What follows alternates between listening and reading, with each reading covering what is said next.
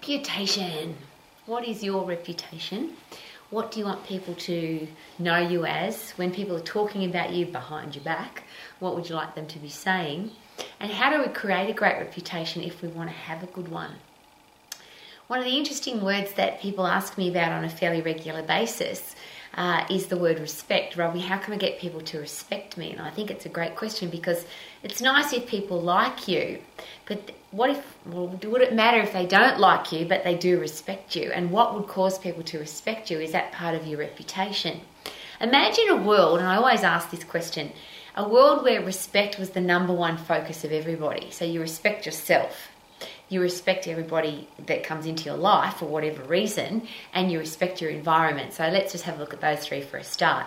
If I respect myself, would I be healthy? Would I be fit? Would I be strong? Would I eat healthy food? Would I have good quality things in my life? Would I have great quality people in my life?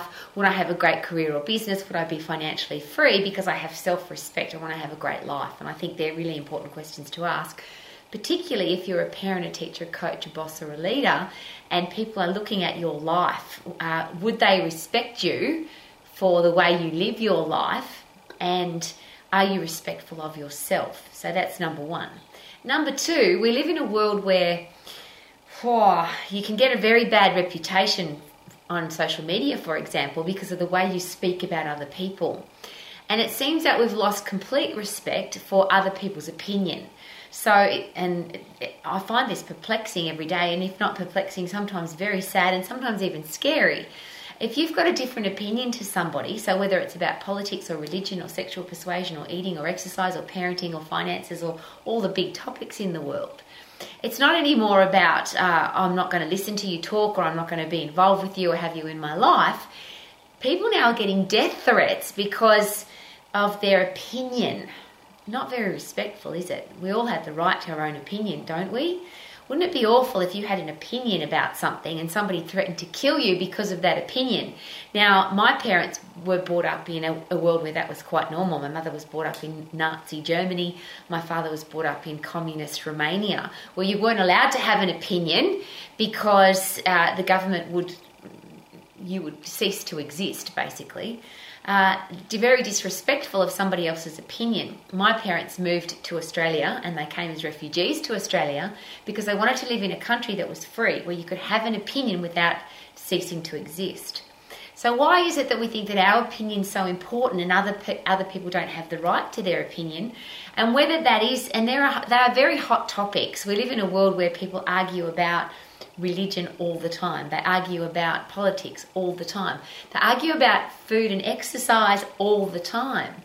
But I have the right to my opinion, you have the right to your opinion. What if we respect each other? What would that do for our reputation? And I use reputation again from a, a respect of other people point of view.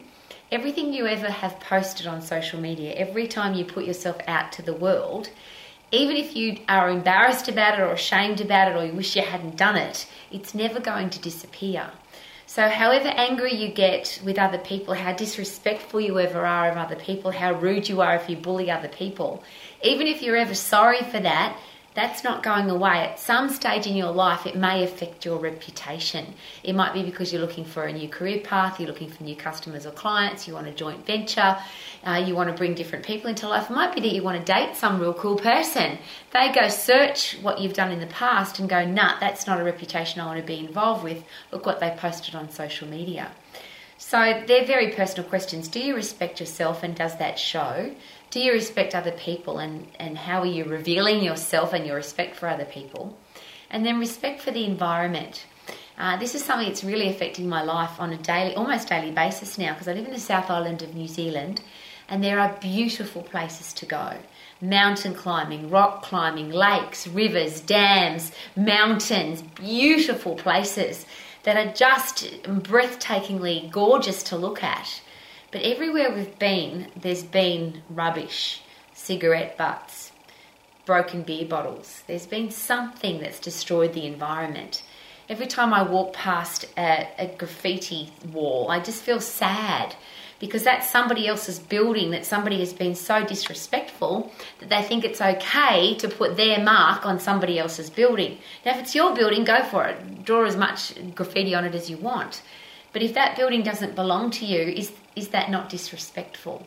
If you go to a beautiful place and you leave your rubbish behind, isn't that disrespectful? And if somebody were watching you and now you don't know who's watching you, and everybody's got a camera on their phone, and everybody will film you if you are being disrespectful to your environment or to other people, and once it's on social media, you can never get rid of it. So that's my very personal question. I'm standing in a library. Often people ask me, Tell me about the books in your library. I pick my books very carefully. I want to study, research, and understand people who have careers or businesses that they love. They're doing what they're passionate about but they're also adding massive value to the world. So not just people that can kick a ball or throw a ball or, or, catch a ball or, or they're good at something. I want people that are beautiful people as well. So I'm, I'm very careful about who I put into my brain, who I put into my life, because I'm respectful of my own brain. So the people behind me, and this is just an interesting side note, if you're going to buy a biography or an autobiography, now autobiography is great because they're written by the person. But if you buy a biography, be really careful because a lot of them are unauthorized, which often means they're very disrespectful books. And that disrespectful book can then give that person a bad reputation because somebody else has written something horrible about them. So there's two questions now. What is your reputation? What do you want it to be? And are you living that reputation? And I always ask the question, I was asked it a very long time ago pick five words to describe you as a person and then be that person. Live your life in every area of your life as that person. So that if somebody looked into your life, they would see the person that you have told the world you are. Again, as an interesting side note, is it possible that if you live your life like that, you are a happy person, you've got nothing to hide, you're not pretending, you're not wearing a mask, you don't have to try and please anybody because you're just being who you are. And people may not like who you are, but it's more likely that they will respect you. So, if that's your reputation, what about how do you deal with other people's reputations? Do you believe what other people say? Do you read an unauthorized biography and think, well, that must be true because somebody wrote it? If you Google somebody, if you search for somebody on YouTube, if you go and look at social media and find stories about people, how do you know that they're true? Uh, is it possible that people have written horrible things about you that, that aren't true? uh, which then of course means that there are stories out there about other people that are not true, which is why again I like authorized biographies or autobiographies, which are hopefully a true story. Now, I'm not sure that what people write in a book about themselves are true either. But I want to have a great reputation as a person who not only is respectful of myself, respectful of other people, and respectful of my environment, but I want to uh, have a reputation of a person that isn't trying to please other people, isn't pretending to be somebody else, isn't trying to uh, have people like me, so I change my opinion. I don't want to be a sheeple. I don't want to follow for the sake of what everybody else is doing. And once again, if you're a parent, a teacher, a coach, a boss, or a leader, is it possible that you need to be a unique different, memorable, respectful human being so that people can look at your life, not want to be like you, but know that it is possible to, to be respectful, to have a great life, to have a great reputation, because your reputation surely should be who you are. Who you are, what you do, what you say, where you go, the way you dress, what you do in your life, should they all be exactly the same thing? So that then makes up your respectful reputation. What a great way to live your life, and could that be a great way to live your life to the max? Woohoo!